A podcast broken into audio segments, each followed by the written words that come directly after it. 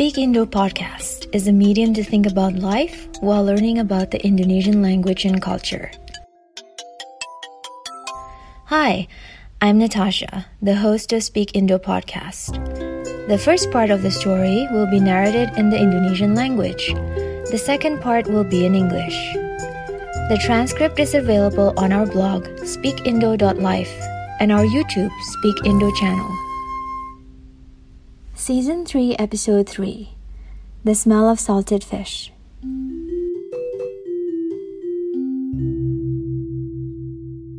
Gua adalah anak pertama dari lima bersaudara, lahir dan besar di Pematang Siantar, Sumatera Utara.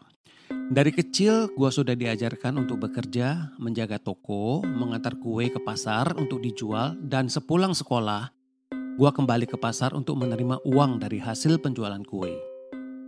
Di saat teman-teman sebaya gua pulang sekolah, bisa bermain, gua harus menjaga toko sampai sore. Dan itu dilakukan setiap hari dari hari Senin sampai Minggu. Walaupun gue suka kesal, tapi gue menjalani tugas yang diberikan oleh orang tua kepada gue. Gue juga sudah terbiasa dengan wangi khas dari ikan asin yang memenuhi seisi toko dan lantai atas rumah. Kebetulan kami sekeluarga tinggal di atas toko. Tidak jarang baju gua terimbas wangi khas ikan asin dan gua sudah terbiasa apabila ada teman-teman di sekolah suka tanya. Bahkan dengan nada mengajak gua, kok baju gua berasa wangi ikan asin? Bertahun-tahun gua memendam rasa malu karena wangi ikan asin yang melekat di baju. Sampai akhirnya gua bisa menerima dan bersahabat dengan wangi khas tersebut. Pak Landung dan Nyonya Ai kedua orang tua gua rupanya tahu hal ini dan selalu bilang sama gua dan adik-adik gua untuk tidak boleh malu menjadi anak penjual ikan asin. Harus bangga karena dari hasil jual ikan asin dan sembilan bahan pokok inilah yang bisa membiayai sekolah dan kuliah gua beserta adik-adik gua. Kedua orang tua gue juga mendidik anak-anaknya untuk menjadi petarung sekaligus pejuang kehidupan. Bau ikan asin yang menempel dan tidak bisa gue tutupin tanpa gue sadari merupakan salah satu pendidikan awal bahwa sekeras apa pun hidup tidak boleh lari dan bersembunyi.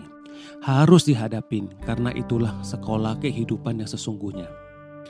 Gue melanjutkan kuliah dan menetap di Jakarta. Menjadi warga Jakarta adalah cita-cita dari kecil.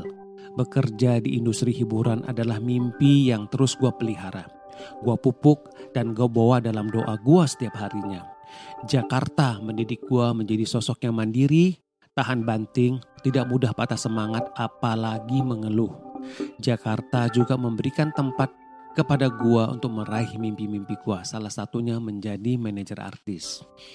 Semua itu tidak ada yang gampang, tidak ada yang instan, tidak ada yang serta-merta langsung kejadian.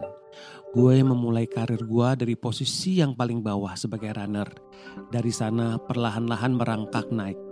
Begitu banyak jalan terjal yang harus dilalui, jatuh bangun yang sudah tidak terhitung jumlahnya. Tahap demi tahap gue lalui dengan kesabaran, terkadang hanya ditemani oleh air mata, sepi dan seorang diri. Bekerja, jatuh, bangun, jatuh lagi dan bangun lagi, begitulah seterusnya. Itulah kehidupan yang gue lakoni gue nikmatin dan gue resapin. Sampai kapan pun gue akan terus menjadi murid dari kehidupan. Tidak ada secuil penyesalan berkarir di industri hiburan dan memilih artis manajer sebagai profesi. Menjadi manajer artis adalah sebuah kebanggaan. Pekerjaan terhormat yang akan gue kenang sepanjang hidup gue. Perjalanan masih sangat panjang. Gue sendiri tidak tahu hingga kapan yang pasti. Selagi masih diberi nafas dan semangat, Gua akan terus berjalan, berlari, melompat tinggi, kadang berhenti sejenak, bersiap untuk melangkah lagi. Memilih menjadi pejuang kehidupan adalah kebanggaan yang patut dirayakan. The next one will be the English version of the story.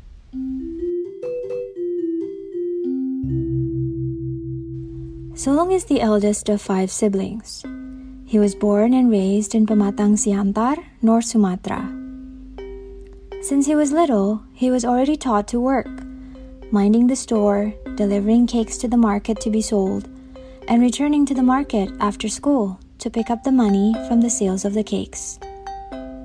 While Sulung's friends played after school, he had to mind the store until the afternoon, and that was done every day from Monday to Sunday. Although annoyed, he still did the chores that were assigned to him by his parents. Sulung was also accustomed with the unique smell coming from the salted fish that filled the store and the floor above it. His family lived above the store. Often enough, his clothes also absorbed the smell of that salted fish, and he got used to being asked by his school friends, who made fun of him because of that salted fish smell from his clothing. For years, he had to endure the embarrassment of the smell of salted fish on his clothes until he eventually could accept and made peace with that specific smell. Mr. Landung and Mrs. Ai apparently knew about this and had always taught Sulung and his younger siblings to never be embarrassed about being children of a salted fish seller. They must be proud of that fact, as the income from selling salted fish and other main food ingredients was what paid for their education till university. Both Sulung's parents also taught their children to be tough and work hard in life. That smell of salted fish that stuck and could not be covered unknowingly was one of the early teachings that no matter how hard life gets, one should never run and hide. Those challenges must be faced as those are the real lessons in life. Sulung continued his university education and resided in Jakarta, being a citizen of Jakarta was his childhood goal. Working in the entertainment industry had been a dream that he nurtured, worked for, and prayed for every day. Jakarta made him into an independent person who is tough, not easily discouraged, and never complained. Jakarta provided a place for him to realize his dreams, one of them being a manager for artists. All of that was not easy, Nothing was ever achieved instantly or just happened by itself. Sulung started his career from the bottom as a runner and slowly worked his way up. Many steep paths had to be passed with uncountable failings and getting ups. Step by step, he had to go through them all, alone, with patience, and sometimes only accompanied by his solitary tears. Sulung went through the cycle of work, fail, get up again. That is his life, in which he lived through, enjoyed, and endured. Until forever, he will always be a student of life. He never once regretted his career choice, working in the entertainment industry as an artist manager. Sulung is proud, working as an artist manager, an honorable profession, which he knows he will carry with him for the rest of his life. The journey ahead is still long, Sulung himself does not know until when. One thing is for sure while he is still breathing and passionate, he will keep on walking, running, and jumping. Sometimes stopping for a while to get ready and start again. Choosing to become a life fighter is something to be proud of and worthy of a celebration. This is a story from Sulung Landung, who is originally from Pematang Siantar, North Sumatra. He currently lives and works in Jakarta as a manager for artists, establishing the company Avatara 88 or Avatara 88 Artist Management.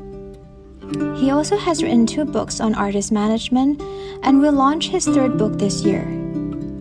He has also been involved in movie productions as assistant producer and co producer, musical dramas, and became one of the hosts of a podcast called Di Belakang Layar, or Behind the Scenes.